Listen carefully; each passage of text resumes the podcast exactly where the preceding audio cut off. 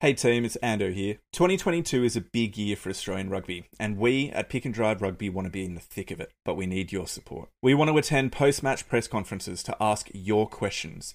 We need more interviews with players and coaches to give you the insights that you want into the game they play in heaven. And we want better recording equipment to create a superior listening experience for you. If you like what we do, and let's be honest, even if you don't, please consider getting involved and sending us a tip. All donations will be put straight back into the podcast. We do this for love, not money, but every little bit counts. So please go to ko-fi coffee.com slash pick and drive rugby. You can give us one dollar, you can give us five, whatever is within your budget, we would be incredibly appreciative for. Thank you for your support. Let's get back to the pod.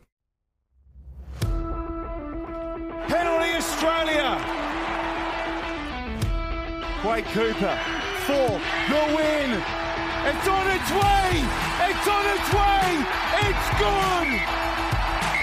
Quade Cooper is the man. Hello and welcome to Pick and Drive Rugby Podcast. We're diehard rugby fans having a weekly chat about all things Aussie rugby. We're real, family friendly, and positive, so get involved. Get involved. Now, you might think, who is that luscious dulcet tones, or who are they coming from? And that is Rev. He's back. How are you, Rev? Very good, thanks. It's great to be back uh, chatting rugby, and it's um, it, it's funny. We finally got a time that I'm like, hey, I can do that one. Let's um, let's jump in. Now, where have you been? If people aren't aren't aware of why you've been uh, missing on a pod, where have you been, my friend?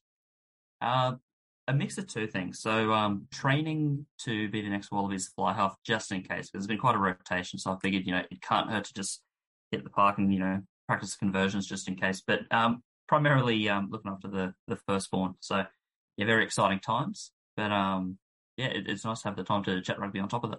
Brilliant. Well, luckily it is a public holiday, so both Mitch and I are available to chat with Rev.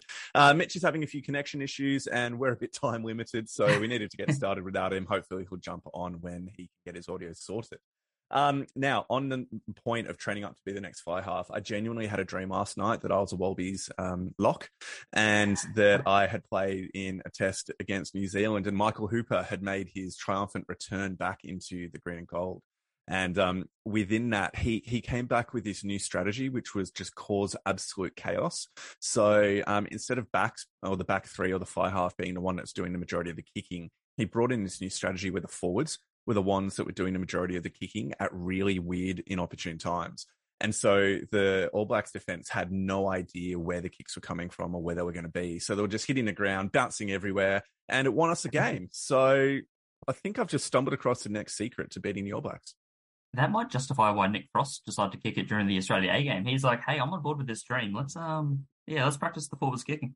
I'd like to think that my dream was kind of um, unique and I created that idea and I didn't have that uh, experience influence my dreams, but hey, right. we'll find out. Um, so everybody, you can find us on all major social platforms. So Facebook, Instagram and Twitter. And we're also, the pod is available on every major platform as well. And thank you to the absolute legends that have been donating, donating on ko-fi.com slash pick and drive rugby. We hugely appreciate the support that people have been showing there. So tonight or today, not tonight, today, what are we going to be talking about? We're going to go through the Wallaroos preview prior to the opening World Cup game against the Black Ferns over in New Zealand. We'll then review the Wallaby A versus Japan 15 match before we then do a bit of a recap and reflection on the Rugby Championship, the Spring Tour chat, and then talk about the locker room as well. How does that sound for you, Rev? Very excited. Keen to chat on all those. Brilliant. All right, let's jump into things.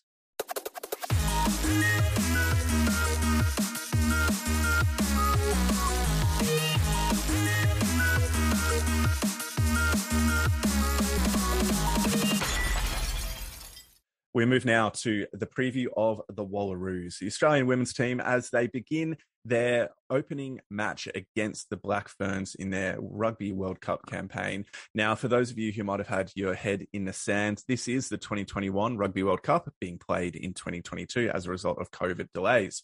So, the opening match is going to be this weekend, Saturday, October the 8th at Eden Park, and it's actually set to break the world record for the largest attendance ever at a women's rugby game, with over 30,000 tickets sold for the opening day triple header. So you're going to have New Zealand versus Australia, South Africa, France, and Fiji versus England, um, with obviously New Zealand and Australia being the opening match within those two. Eden Park sits 50,000 seats. I wonder how many additional tickets they can sell to see if they can fill the ground. But either way, Mitch, or Rev, I should say, because to differentiate, Rev coming into this game, what is going to count as success for the Wallaroos, both within this match and across the whole competition, knowing that they are the only team in their pool who are still amateurs, paid as amateurs within this game?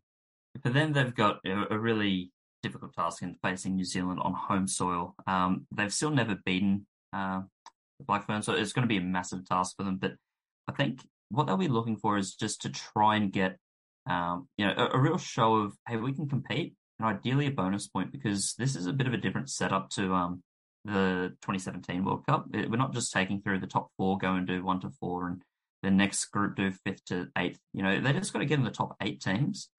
Um, so realistically, if they can't finish in the top two for their pool, they've just got to try and be the one of the two best third place teams um, for their respective pools. So it, it's going to be one of those sort of series, I guess, where every bonus point counts, every bit of for and against counts. They need to try and keep um, closest if they can't win. I, am not expecting them to beat the Black Ferns. I, I, don't think that should be the, the goal. But realistically, um, but the last fixture was 22-14. If they can get one point closer, claim a bonus point, um, and you know just show that you know uh, that it can match these teams, then that's what I'd be looking for. Because aside from the second last game against the Black Ferns, they've got a really good defensive record this year. So I'm keen to see how they go in this comp. Exactly. And that defensive record um, is really, really impressive, particularly when we consider how the team has remained relatively unchanged over the last few matches, um, as they're obviously trying to build some combinations in preparation for this. So, on that point, which players are you most excited to watch from the Wallaroos in this competition? For me, it's probably the the back row. It just has so yep. many superstars. So, like the, the obvious one would be um, Shannon Parry, who's you know been at plenty of these World Cups and knows knows how to, um, I, I, guess, navigate a tournament like this and has you know been through all this before. Grace Hamilton's obviously a freak and has had a bit of exposure to that as well. But the fact that we've got Emily Chancellor, Piper Duck, we've got all these players, and Grace Kemp as well from the Brumbies, all mm-hmm. these players that really could be starting and wouldn't look out of place. Um, there's only quite a lot to like from that. And I'm nearly contemplating whether the Wallaroos could go a 6 2 split just to try and accommodate all these you know, freakish back rows they've got. So that's probably the main area. Um, the other one for me is probably Lori Cramer, um, yep. mainly because with the Wallaroos, I was trying to do a bit of digging around, and we kicked at 55% this year. So we've kicked 10 from 18 goals, um, you know, mostly between sort of Cramer and um, Arabella McKenzie. So they've done most of the heavy lifting there, but we've only kicked two penalty goals this whole year. Um, and I think with so many tight games, like we had a really tight loss to um, Fiji, um, oh, sorry, not Fiji, Canada, USA, and New Zealand in the um, tournament this year. Yep. I, I, think just the ability to take points to be really, really crucial. And Lori Cramer kind of hinges on that because she's a great kicker when she's on. Yeah, exactly. And she's um she had one match where she was a bit off with the boot, but aside from that, she's an incredibly good kicker. Um, excellent technique and really good power. So very keen to watch her play. She's actually been my shout for a while at 10. Um, I'd love to see her be moving into the fly half position, but I don't think they'll be doing it at this point without the experience in the lead up matches. Um, so for me, I'm I'm incredibly excited to see again Lori Cramer. I really, really like her as a player. Uh, Georgina Friedrich um, at 13 is probably my one of my favorite players within the squad. She's just this defensive rock who is solid in everything that she does, rarely makes mistakes, and commits herself wholeheartedly to every uh, involvement that she has within the game. And one of my, um, look, there's a part of me, you know how I have my man crushes within the, the men's game? Like, I want to say my women crushes, you know what I mean? My favorite players, the ones I just love to see all the time. I just don't know whether it's inappropriate to say that, but um, I'll say it anyway. Uh, Grace Kemp yeah. She's just one of my favorite players. And so for her, I don't, I doubt she's going to be starting within any of the matches. Probably going to be a fight between her and Piper Duck for the um, kind of back row bench spot. Um, but I really like your shout of a 6 2 split because bringing Grace Kemp in, she's a really, probably the most damaging ball runner that the Wallaroos have, but um, she just lacks the experience in the other facets of the game. So she's someone I'm very keen to be watching as well. So you've put together a match day 23 for who you think will be picked for the Black Ferns match. Uh, what I'd like you to do, can you quickly just run through the forward pack? Um, and then we'll go through the back row. And with the forward pack, you include the bench spots as well. And then we'll talk about any changes that I think um, might be coming into those positions. Yeah, sure thing. Um, so for the starting pack, I'd like to see Patu, Talakai, and Karpani as our front row, um, with Lafai and Leonard in the mm. locks, and Chancellor, Parry, and Hamilton as the back row. Um, coming off the bench, I'd like uh, to see Masters come through at hooker with um, uh, Robinson and O'Gorman, a bit of a Tars combo as the reserve props. Um, the 19 and 20 jersey, I'm a little bit open. Um, because of the great conversations we've had with her, I'd love to see Sera Naiqama get the crack in the 19 jersey. I think she's, um, on top of being a great player, just an awesome person as well. So it should be uh, good value in the 19 jersey. I think that at 20, I'm probably leaning Piper Duck. Again, the Waratahs just have such a great um, history of success. They're such a dominant team in the um, Super W competition. So to me, it's probably the case of just get as many Waratahs players as we can into this 23. Yeah, I think so. And um, Piper Duck has proven in some of her involvements in the past that she can make an impact coming on late. So I think from my perspective, there's no changes that I'll be making to that starting pack. Uh, for me, as much as I really, really like Sera Naiqama and think she's an absolute freaking legend, I'd probably be leaning towards, oh, no pun intended, Leaney. Um, I, genu- I didn't like that. Sorry, guys. um, so I'd probably be moving towards Leaney being the starting bench player. I think that she probably just has a little bit more physicality. I feel like sometimes yeah. Sera can get uh, knocked back a bit within her running running game. Um, and for me, yeah, as much as I want Grace Kemp to be on a bench, um, it's probably going to be starting with Piper Duck. I would agree. Get get as many Waratahs in as possible. They've got they've had a longer history of um, success and higher quality preparation over a longer period of time. So I think you'd probably be leaning towards Piper there. Let's go to the, um, the back line, please. Uh, so yeah, for the starting back line, um, Bada and uh, Trilleen Pomare as the halves combination, so a bit of experience there. I'm probably leaning to Wong on the left wing, but again, I could be tempted quite a few ways because Myles Stewart's back uh, from injury, and yep. we've seen Terita have a really nice um, sevens campaign. And obviously, the sevens women are just absolute freaks for Australia. So um, the left wing I've got really wide open. So sorry for being a bit um, blase over that one, but the rest of the backline I think picks itself. Shani Williams at 12, um, Frederick, which you mentioned at outside centre, um, Mahalia Murphy at 14, and Lori Cramer at 15. I think that gives you the right balance of you've got speed, you've got attacking options on the wing, you've got kicking yep. options, um, you've got smart defensive readers, you've got experienced players, um, yeah, it, again, it's a really exciting looking team. Uh, for the bench, I've put Layne Morgan at 21. I'd probably prefer Cecilia Smith at 22. Um, although since ditching the East to go to Sunnybank Rugby Club, maybe I've changed my mind. But um, otherwise, yeah, uh, Seth Smith at 22, and then uh, Arabella McKenzie 23, sort of covering fly half and fullback.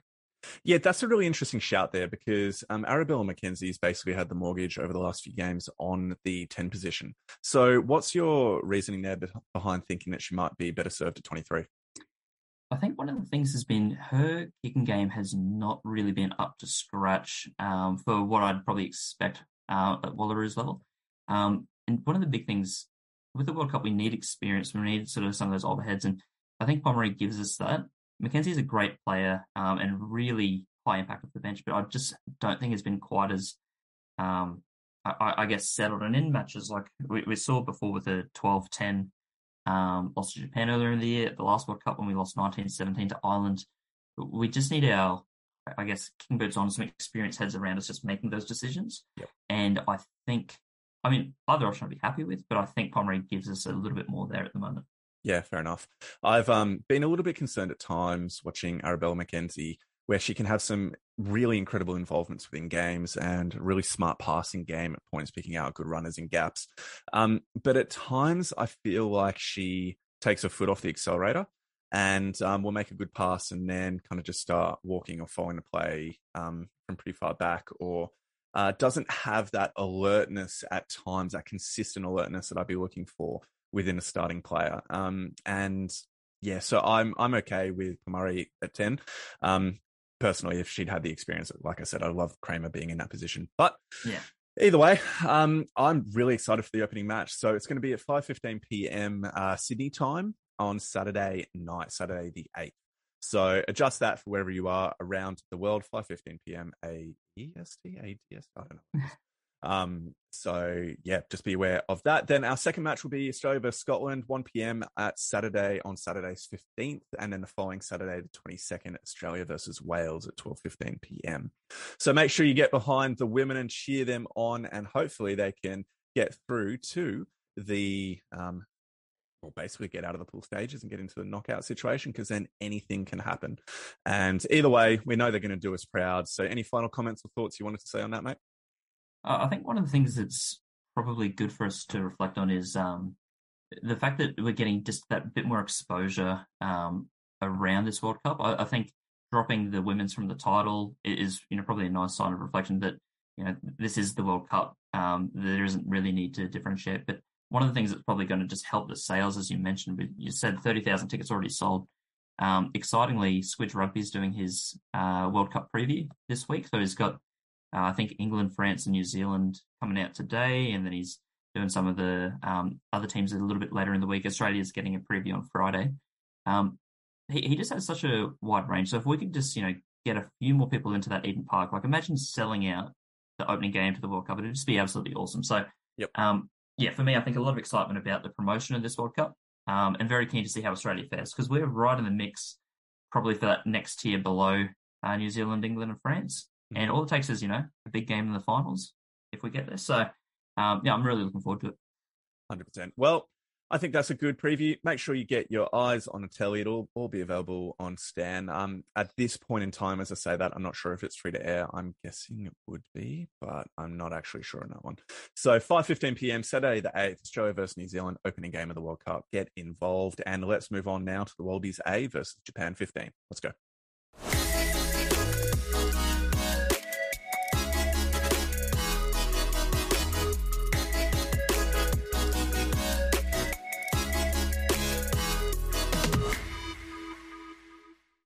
So over the weekend, we've seen the Wallabies A come out and play Japan 15 in what was very close to a test match, but I'd say even better than because we had one of the smoothest, uh, most interesting, most exciting, least interrupted games of rugby I've seen this year, um, and also an Australian win. So there's a lot to like about that.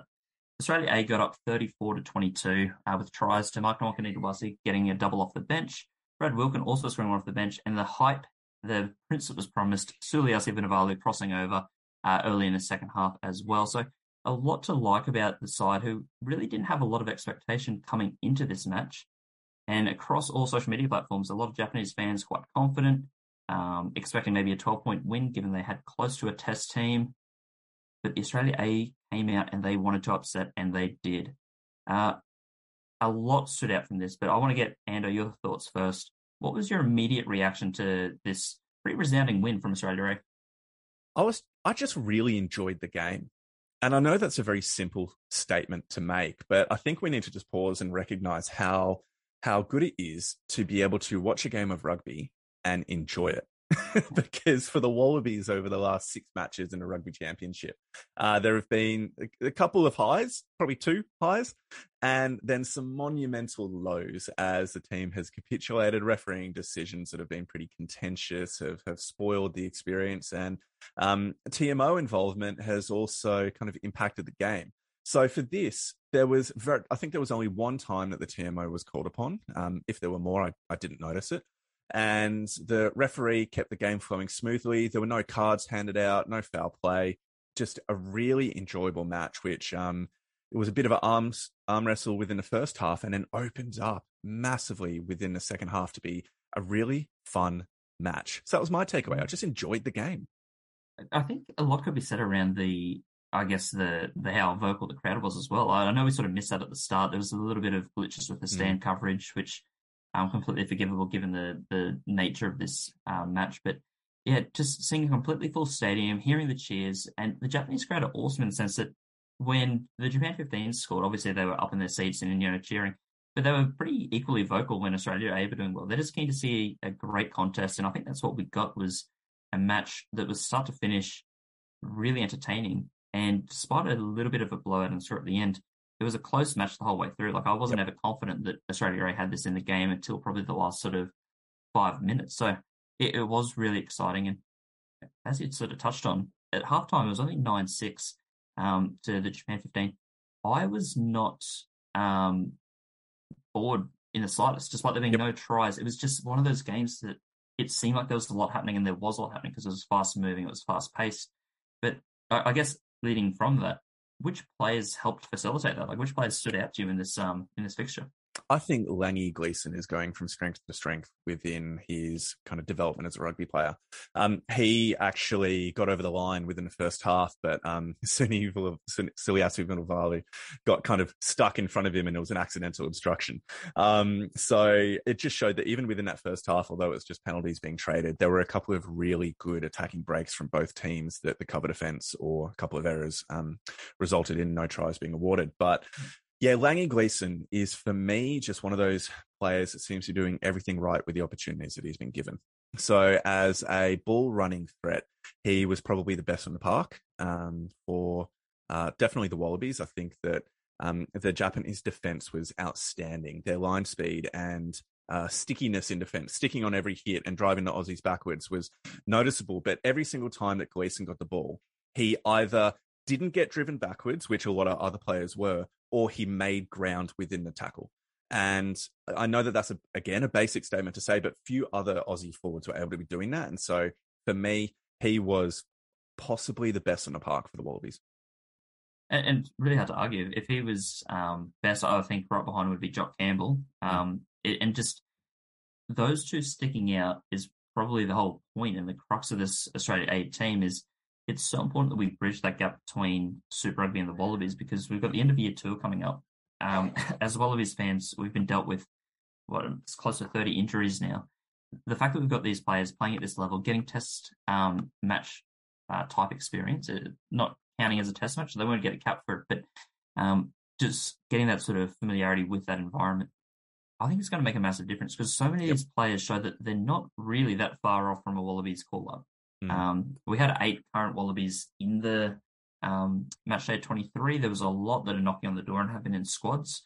Um, ben Donaldson certainly didn't do his chances any harm. Uh, Ned Hanigan made a nice triumphant return, and you know, um, and I'm sure you would have been happy to see him with the captain's armband at the end of the match. Oh yeah, oh yeah, um, my two favorite players as captains. It's great. That's the, the game was really just built to um, please you, and I, I, think it did a good job of that. So when we look at the importance of Aussie, um, developing the Wallabies is probably second, pleasing Ando first. And I think both things ticked off um, this weekend. So I guess that leads us to the coming weekend. We've got two more fixtures against the same opposition. Japan 15 have picked a massive squad. They've got about 41 players to pick from. Um, so I'm sure they'll have a few changes as they try and settle on their best team. But you know, what what changes would you make, if any, um, to our team for the next fixture? Yeah, look, this is it's a really challenging one because we're having to discuss what we expect the team to be versus what we want the team to be. And um, Gilmore um, has already, Jason Gilmore, the coach, has already indicated that Tane Edmed will likely get the start within the second match over Ben Donaldson just to share those minutes and get the experience. But at the same time, there's a part of me that just wants Ben Donaldson to stay at 10 and develop that experience and confidence basically backing up game games after games. I'd rather Donaldson actually start the second match and then, regardless of what happens, Tane Edmed gets to start for the third game. That that would be my preference at 10. Um, in terms of any other changes, uh, I'm not too sure how many major changes I'd be making. Um, I think that I'd like to see Nawaqanitawase get a start over Daugunu. I think we've seen Daugunu and know what he offers at a higher level. Um, and I, I just think that Nawaqanitawase's form off the bench and his growth as a player throughout the last 12 months has been so exceptional that he really needs or deserves that start over Daugunu. And the reason why I'm saying Daugunu as opposed to Vunivalu is because Vunivalu needs to start every single minute, or play every single minute of this series. Yeah. Um, if he is to be an uh, chance for the Rugby World Cup squad, he needs game time. And we saw throughout this game that Vunivalu, he has incredible strength to his game. Like the try that he got was fantastic. It was he provided a good um, attacking run in the lead up to that. He then got back into the line, demanded the ball on a short side, and was able to break through the tackle and get the ball down really, really well. So it shows his strength um, and his ability to make those plays on a short side in one on one situations. But also, he was pretty defensively suspect and wasn't as confident running onto the ball with some of the chips in behind, which was a really key feature of the Japanese attack, particularly within the first half. Um, and they exploited his uncertainty within that defensive role. And so I think you keep Vunivalu in there, you bring Nawaqanitawase on um, in place of Daugunu, you keep Jock Campbell at 15. Um, do not bring Tom Banks on because we know what he brings, we know his abilities. Maybe you put Banks as the 23 and so he can come on maybe after 60 minutes for Jock Campbell or something like that. Um, but yeah, I, aside from that, I don't see many changes. Uh, forward pack, what do you think is going to happen in the forward pack?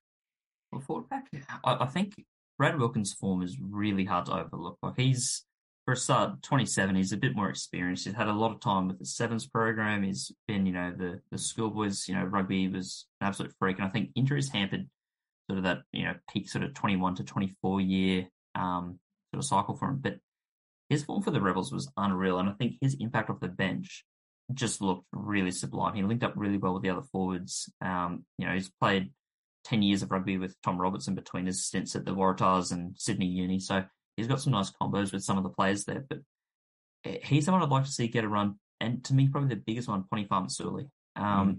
I, I want to see him come in because we've got some pretty big decisions to make around who's going to be our next group of props at the World Cup. We've got I think our first um, four or five really settled, um, but that includes three loose head props. We need our next tight head to really sort of emerge and you know state their claim. Whether that's Tom Robertson, who's sort of shifted across um, back again because he's been between the two.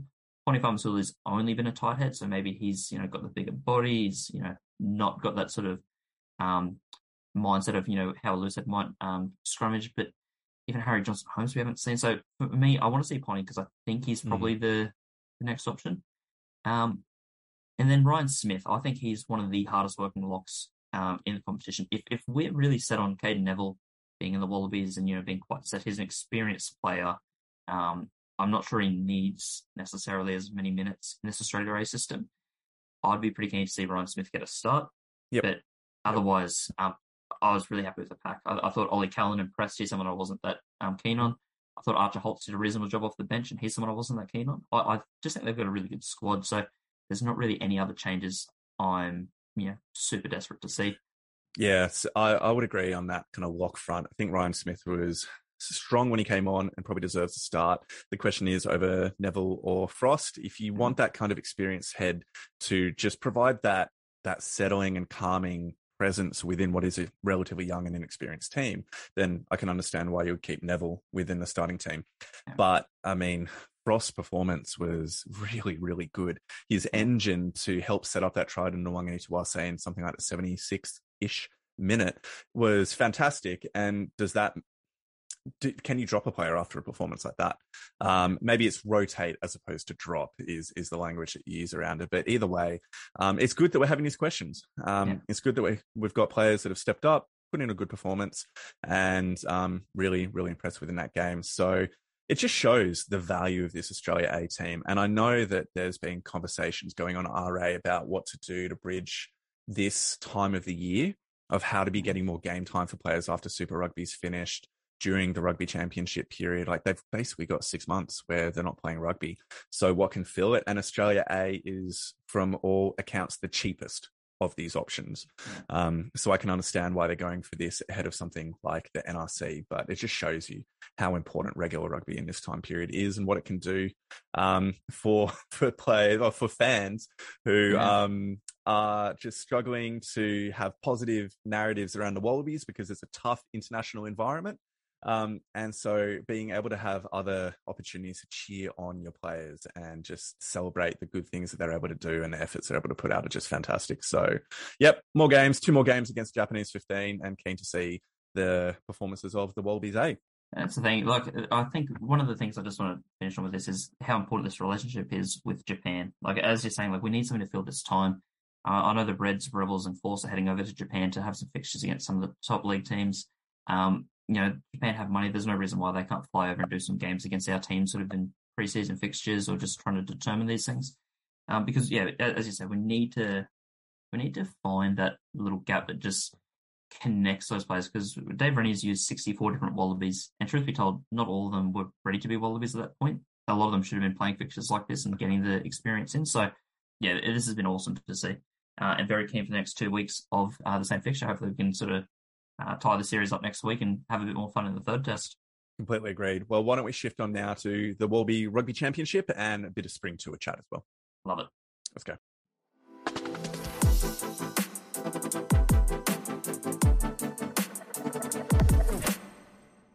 Moving now to the Wallabies Rugby Championship review and a little bit of chat around the upcoming spring tour as well. Rev, with an extra week of reflection, have your attitudes, feelings, emotions changed or settled about the Wallabies and their performances across the Rugby Championship? I think I'm less upset, um, but whenever I look back at the results, I, I can't be happy with them. Um, to me, I, again, just looking from a sort of numbers perspective, I, I try and always base on like, well, what would I give each game out of 10? You know, how was our performance? And like the games we won were good. Um, it was only two, but you know, they, they were good fixtures. But man, some of the losses, like you take away that Melbourne loss, which, you know, was, was very close to a win, um, say for a, a slightly different riffing decision or a quicker kick. They were really terrible. Like that was a like disgusting loss to Argentina. Like the biggest yep. loss we've had to them, 31 points or something. Um, the loss we had to South Africa and Sydney, again, disgraceful. Like we weren't in it at all. The late consolation try made the score look a slight bit better, but we were just completely outplayed um, with, you know, pretty similar team to what beat them the week before. And then, yeah, that last game against New Zealand, like that was a really tough watch at 27 nil down or whatever it was at that point. So, um, yeah, I, I'm really torn. I, I'm not happy with the rugby championship. I'm not confident going into the spring tour, but there are glimmers of promise. You know, there are some players that improved. Um, you know, there's some mm. players that I've got quite a high feeling of, and I think if enough goes right, we can do well. But I'm, I'm not feeling great. Yeah, and that's that's part of it. There's it's that frustrating and tantalizing element of being. It, I used to say this about the Waratahs, but it's also a Wallabies fan. Is there's always hope there's always these little glimmers of gold that you can be kind of drawing out from these experiences and these matches or the player performances. Uh, but so rarely does it come together into a whole cohesive team performance that we can say it's something that we can be kind of proud of and excited for moving forward.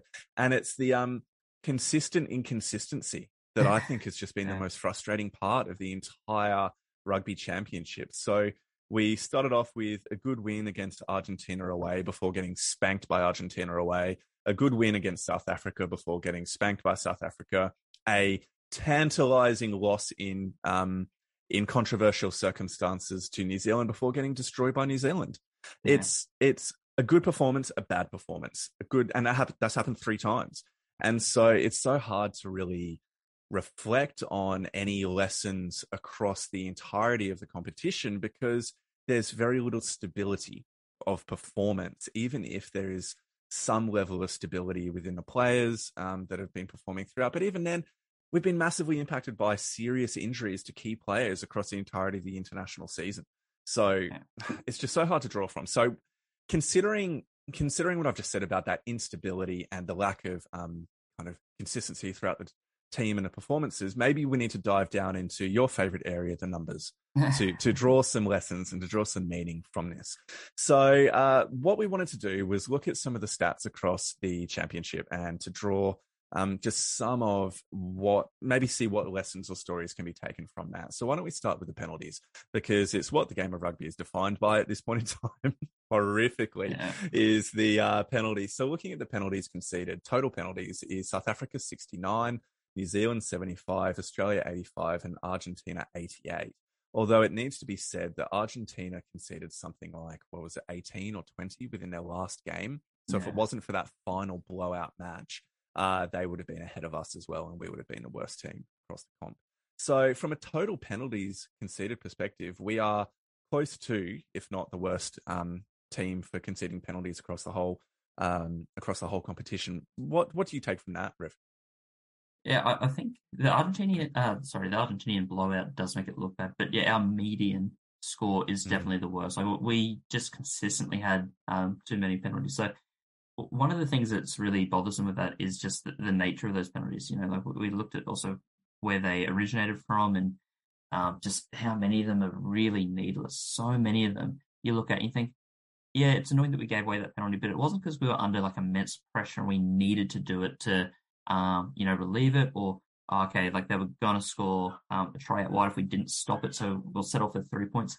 It was all really like, for the most part, opportunities where we just had a brain snap or we didn't get up quick enough. Like on top of the number of breakdown penalties, which we'll probably get into, the the one that really did my head in was just how many times we got stuck in the ruck and, and didn't clear out quickly enough, or was in an offside position because we stayed around near the halfback as they were trying to clear the ball. Yep. It was just a really, um, yeah, painful situation, I guess, to look at and see how often that was the case. So, um, yeah, to me, the fact that we also had 44 breakdown penalties out of that lot, more than half of our penalties coming from just our, our ruck involvements, a massive issue, um, which probably doesn't help with, you know, losing Hooper and not having a, a regular six, but still, it's way too many for a test side. Exactly. And uh, when you also look at some of the origins of the scrums as well, so 44 at the breakdown, our scrum origin of the penalties, our scrum also conceded the most penalties across the competition with 15 penalties. And I mean, we're looking at this. Uh, James Slipper is the most penalised player across the entirety of the competition um, and within the Wallabies setup as well. So he conceded 14 penalties. So um, across the first game. I'll just go from game one to six and read out the numbers three, one, five, two, two, one of the penalties across each game. And that's just not good enough. Obviously, the five blowout, even if you take that down to two, um, something that maybe within a game you could be a little bit more forgiving of, that still takes him down to 11 penalties across the six matches, which is still more than double the next closest player within the Wallabies. Next closest player is on five. Um, so that that's just not good enough in terms of our set piece performance. But also, also the perception that that is giving the refereeing or the officiating teams about the Wallabies, because we were talking about this um, within uh, just some of our group chats as well about why it is that Australian teams seem to be getting pinged more. And some of them, some of them are just bad penalties where the players are making dumb decisions and are going in. But some of them, uh, we seem to be getting some of the 50 50 calls going against us. So it's a bit more of a 60 40, 70 30 kind of thing. And we were thinking, well, who are, who are our captains? It's, it's Slipper and it's White. And Slipper is the most penalised person within the competition, even if he does engage fairly respectfully with the referee. Uh, White has been a little bit of a hothead recently um, and has been a pretty controversial figure after his um, overly dramatic um, slap in the face responses. But he's still our second most penalised player with five penalties across the six games. Um, there's a few others on five as well.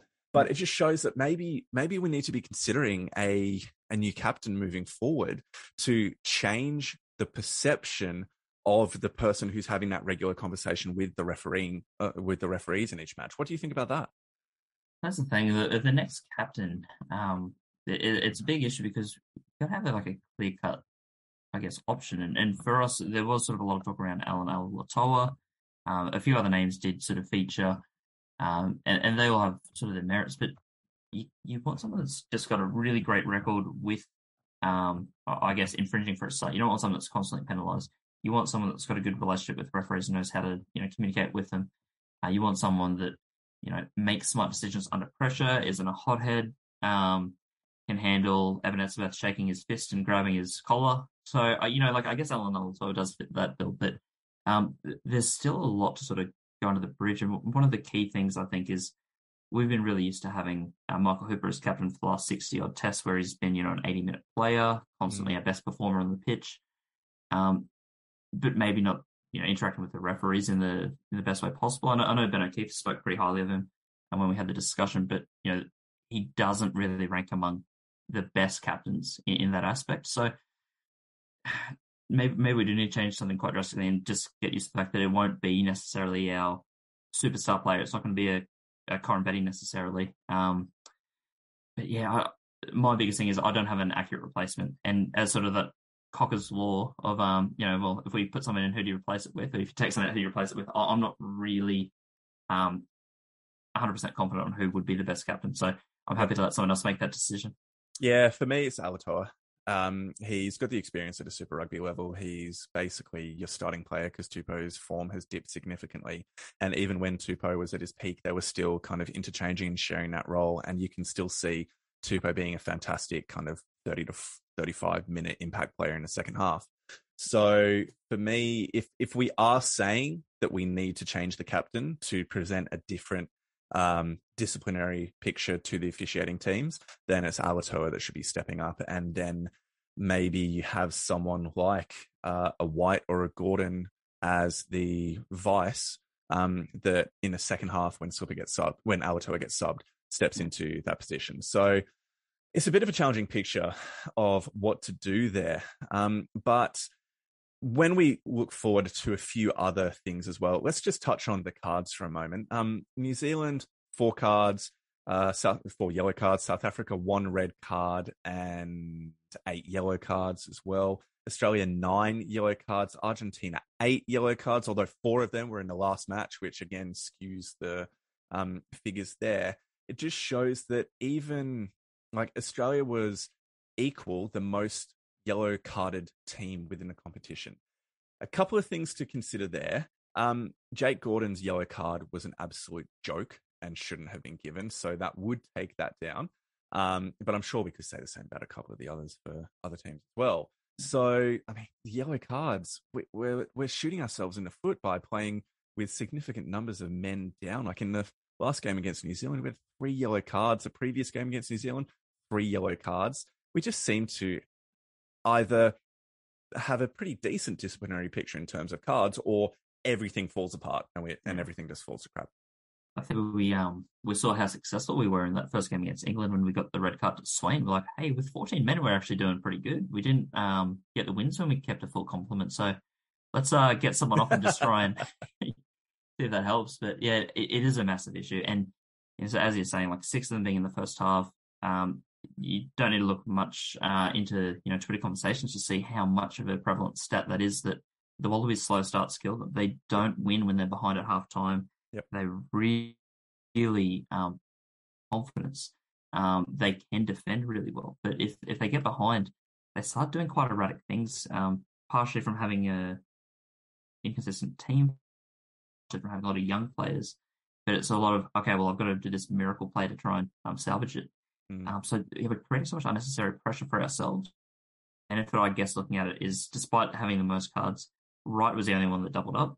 So it, it isn't as if we've got necessarily, um, you know, one key issue. We don't have a Lavanini. We don't have someone that's you know constantly like the um, the recipient of these. But it's a massive issue going forward. And I, I think, you know, regardless of the results coming up for this spring tour, we should just be looking at can we just keep our discipline really under check? Can we just be getting 10 penalties a game even, which still seems like a lot, but you know that would be um, a vast improvement on pretty much every game of the uh, rugby championship for us. Yeah, exactly. Um, so why don't we just keep moving forward as well? Because we do want to chat about how this kind of connects into the spring tour and what we're hoping for there. So within the squad, um, from what I, from my kind of stats that I looked at, we used 38 players across the six games. We had 10 players play all six matches, three players played five of them, and seven players played one game. Now, what that last point there of seven players only playing one match indicates to me is the impact that um, things like concussion requirements are having. So you have a player that um, gets a concussion, and instead of having to be um, instead of just kind of shaking it off and playing on the next week, they're rightly being made to stand down for the um, required period. And so we're having to bring a player in maybe for a bench spot.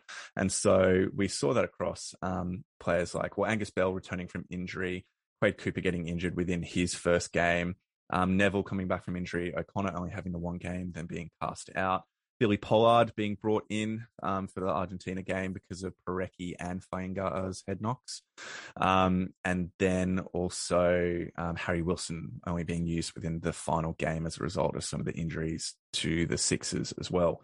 Um, so there's there's a few players there that have only appeared for one. And it seems that Rennie partly is still trying to figure out who his best players are in some positions, but then partly is just having to adjust because of the ongoing injury toll within a team.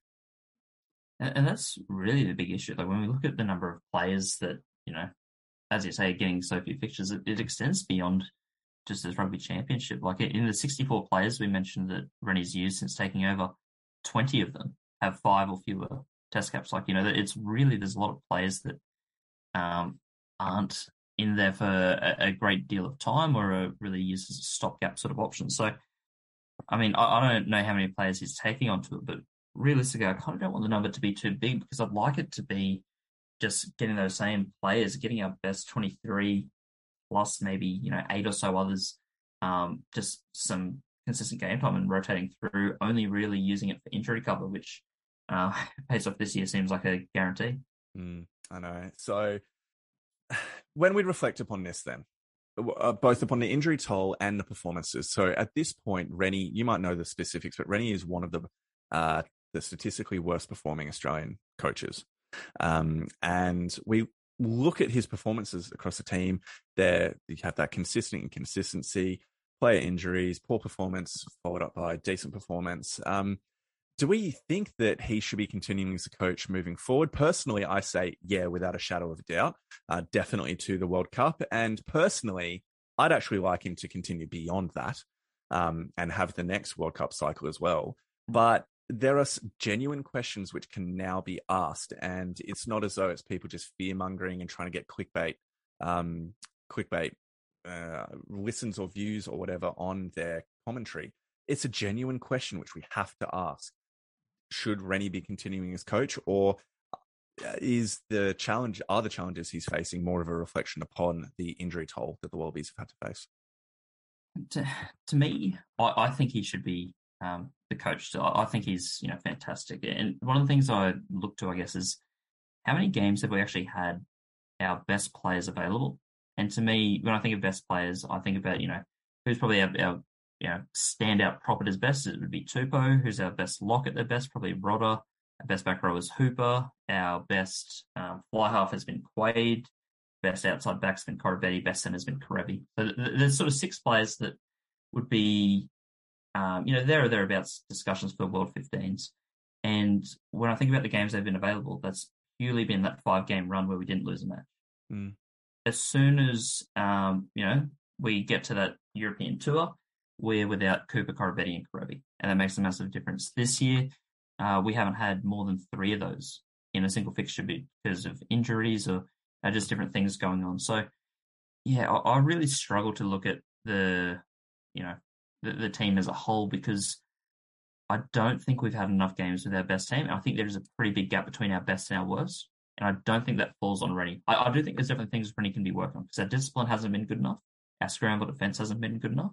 And they are sort of coachable things. But I, I find it really hard to judge him on all of these performances when I know that we don't have our best team out there. And a lot of other teams have a, a team that's much closer to their best team. Um, I I don't know if I back him all the way to the 2027 World Cup, um, but I do definitely want to see him get, regardless of any results that happen, at least this World Cup. And I think if he can win a quarterfinal, then keep backing him.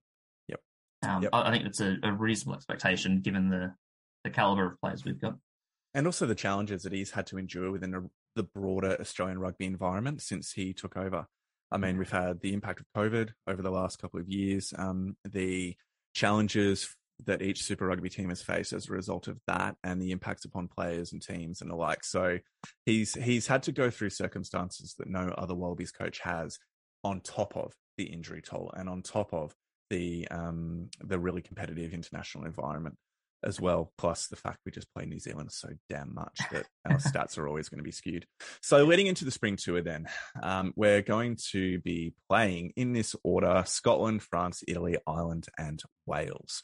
So what's what's a pass mark for this? Um, surely three, minimum of three from the five would be a pass mark. I'd be expecting.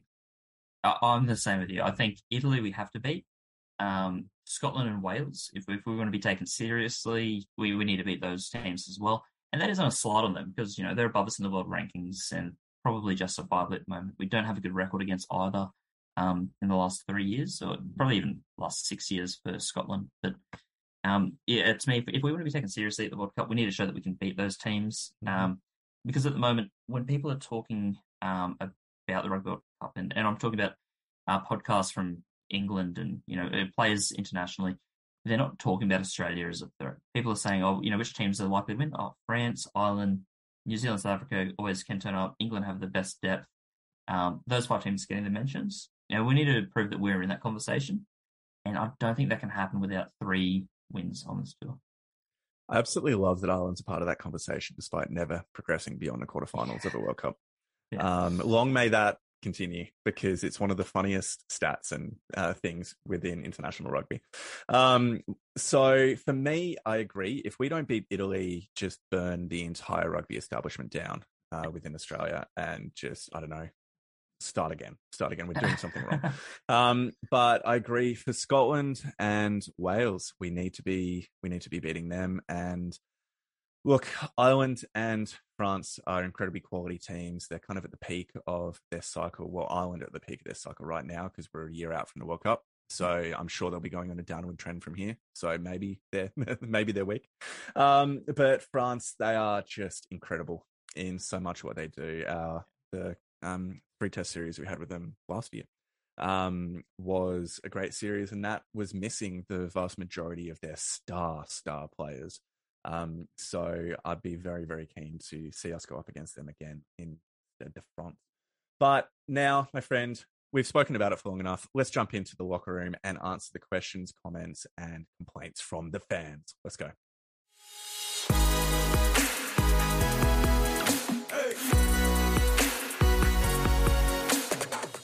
All right, heading into the locker room, and we are incredibly excited to welcome Mitch Foster to the podcast. How are you, Mitch? oh, I got here. I got here. That's uh, that's the main thing, right?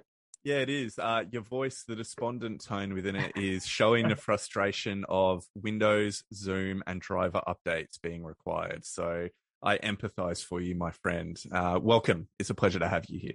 Thank you. Well, mate, we're here in the locker room. So why don't we start off with the locker room question from Michael Tomlinson on Twitter. Should our back three be Campbell, Kellaway, and Wright for the spring tour? Mitch, what do you think of that one, my friend? Um, I would be probably potentially dropping Wright out of that um, and going Campbell, Kellaway, uh, maybe on current form, Nawaqanitawase, or uh, even Daugunu potentially. I think we've seen what Wright can do. Um, and he's had a few brain farts the last few weeks, and particularly that last Bledisloe test, he really kind of cost us with some really uh, immature uh, decisions that he made with the ball, taking the quick taps and stuff. Uh, and with a back three of Campbell and Wright, with Kellaway really the only experienced one there, I think we need someone with a little bit more experience and that's going to um, not take those quick taps and, and do those silly silly things. Yeah, I think having if if we're making the assumption that Campbell deserves to be in there based upon this one performance for um, the Australia A team, hopefully he can back it up over the next two games. But let's say he does play as well in the next two um, games for Australia A, and he kind of is demanding that 15 jersey, which hasn't really been sorted since Banks' injury.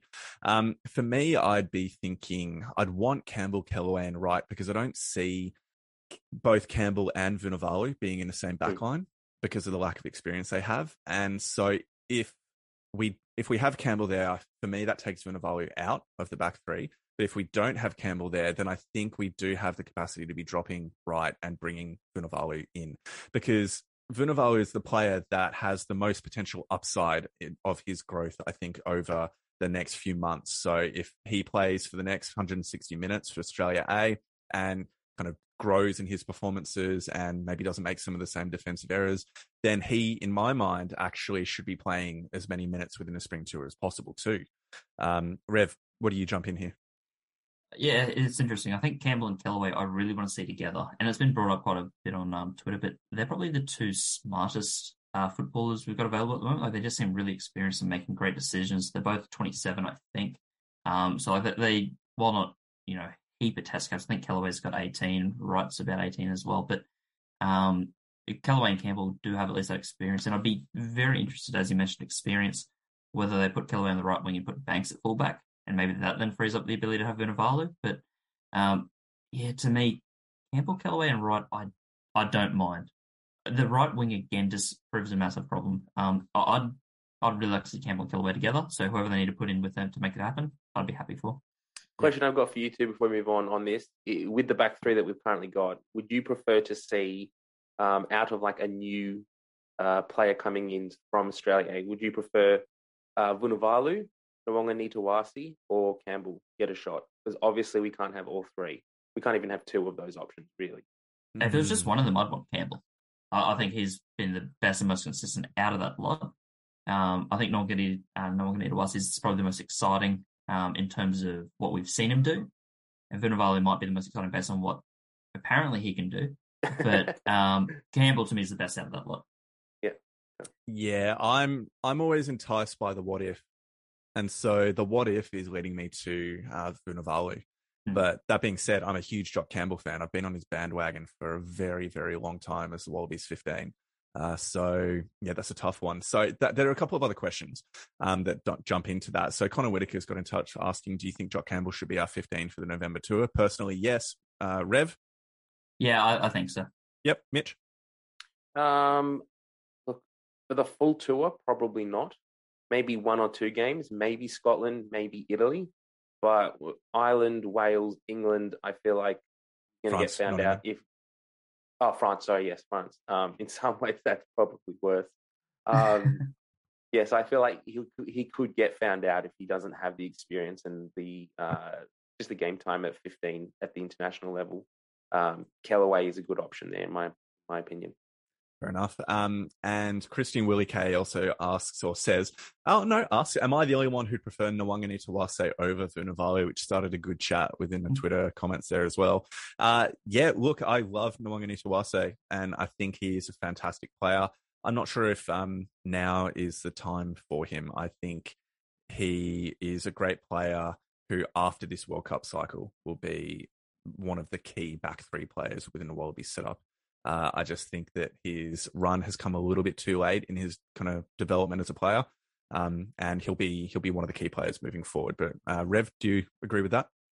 Yeah, for me, I'd be happy with either. I know I'm probably expected to say Vunivalu because my Reds bias, but I think both are pretty exciting wingers. They've both got a lot of promise. They're both pretty suspect in defence at times, um, just in different ways. You could nearly put it down to whoever has the better Super Rugby season next year as to who should be getting in. But obviously, Vunivalu um, has had more time in the Wallabies squad. They seem to prefer him. And I mean, if they keep consistent form over the Australia A tour, I'd probably just go with him just because he's, you know, got a limited expiry um, and he's been hyped up so much. Uh, but yeah, I, I, don't think you can go wrong with those. We've got a lot of sort of exciting players in that sort of tier. Speaking also about the um, spring tour, Lee George has asked who starts at six at Murrayfield and why is it Langi Gleeson? Mitch. I would prefer to see Langi Gleeson playing eight um, and potentially shifting um, big Rob Valetini to six. I don't why? think we've seen. He played. He played. He's played eight for the Waratahs all year. Langi Gleeson is an eight. He's not really a six. I don't think he's as tall as Valetini. Um, and I just, yeah, I don't see him being that number six kind of jumper in the line out, whereas um, Valetini could could do that. Yeah, he actually plays six at the Brumbies. We got to remember um, yeah. with Samu playing eight, so he's definitely had that experience. Uh, Rev, why should Gleeson be starting at six?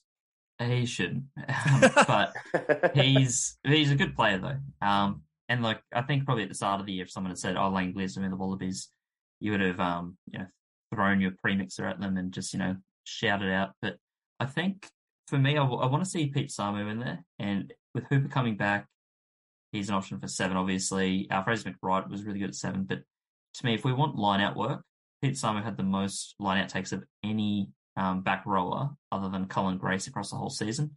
So I think to me, he's a he's a pretty obvious inclusion in the back row. And if we have a Pete Samu, uh, Hooper McReight, and Valetini back row, I think that you know sparks quite a bit of fear into a lot of teams. I think it's a really nice mix. So I'd probably be going down that route uh, with Langi Gleeson maybe getting a cap off the bench against Italy um, if he goes on tour. But you know we've got other exciting back rowers. I, I wouldn't be racing him into a, a test team. I don't know if you guys have spoken about it earlier in this podcast or not, but have you addressed the uh, Michael Hooper Pete Samu selection dilemma for this spring tour? No, we haven't really spoken about it because it's not 100% confirmed that Hooper will be going on tour. He said that he's back training with the team with the goal of going on the spring tour.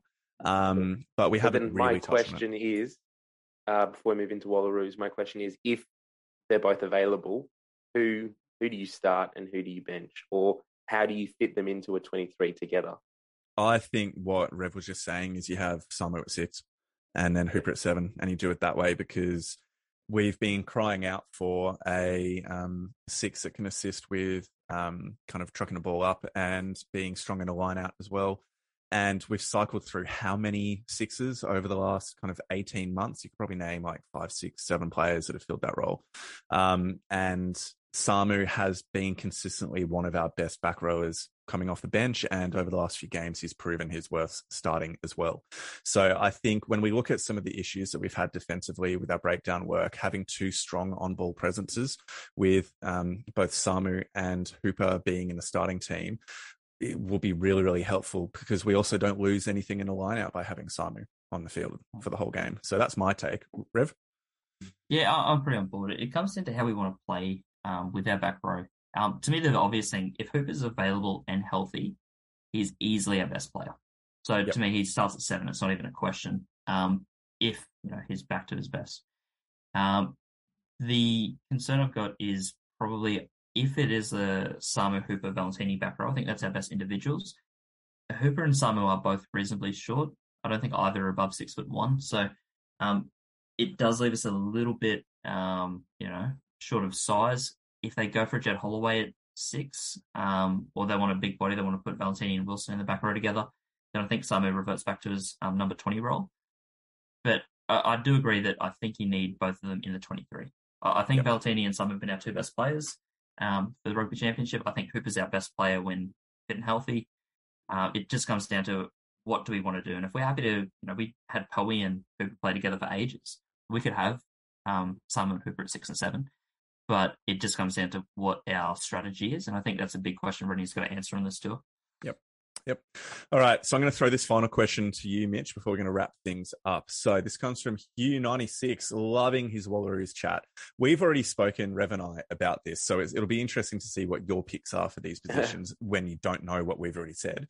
Yeah. So who are your Wallaroos starting back row and then back three? Um, back row first, I'd be going with Emily Chancellor at uh, six, I guess. Um, Shannon Parry at seven because she's the captain uh, with Grace Hamilton at eight. Yeah, brilliant. That's the same. Pretty much the we back saying. row we had in the last test. Yep. Against and then your back three. Um, Mahalia Murphy at fullback, Vania Wong on the wing. Uh, not too sure who I'd put on the other wing. Murphy at fullback. That's a really interesting call. Uh, has she played there over the last few games? I'm, I she not... hasn't, but she played there for the uh, Waratahs this year. Yeah, brilliant. She's a, a fullback for them. So yeah, okay. And where would you have Lori Cramer then within your kind of back line setup? Um, is she predominantly a fullback? Yeah, predominantly a fullback. Yeah. Yeah, so potentially off the wing. I mean, I'm um, not off the wing, off the bench. Um, I also would probably put Pauline Rasabale in the centres. Yeah. Okay. Um, cool. I didn't think she had as much of an impact from fullback as we yeah. kind of do see Mahalia Murphy have. Yeah, fair enough. Um, Rev and I were tossing up between uh, Wong, Murphy, and Cramer potentially as the back three, so 11, 14, 15. With then um, Rev was keen to see Arabella McKenzie as kind of the back three player off the bench. Um, but either way, there are some great combinations there, and it's just really good to see um, the opportunities that the women are going to be getting in a coming week. So maybe I'd go with um, I'd go with Cramer on the wing. Cramer on the wing. All right. Yeah. Well, mate, it's been a pleasure to have you here for the final 15 minutes of the pod. Um, hopefully, we can at least double that time in next week's offering. so we'll have you for a minimum of 30. Hopefully, technology no permitting. Yeah, yeah, technology permitting. And Rev, mate, it's been an absolute pleasure. So good to have you back on the pod. And hopefully, there are more public holidays in the future where we can get this going. That's it. It's nice to be able to do this at a time that um works so well. It's great to chat rugby because I have missed it. Um, there's been spatterings of uh, I guess, guest appearances on podcasts, but they've been at, you know, obscure times and, um, you know, in the car on the way home from work and things like that. So it's, yeah, nice to be able to chat rugby, um, at my desk and with you guys again, because it's been probably, well, six months. Yeah, so. yeah, about that. Probably wow. whenever Harry came around since, yeah. since then. um, so I'm so mate, been an absolute pleasure. Mitch, great to have you here for the final few moments. Ladies and gentlemen, thank you so much for listening to the pod, and we will see you next week. Catch up. Bye. Bye. Bye.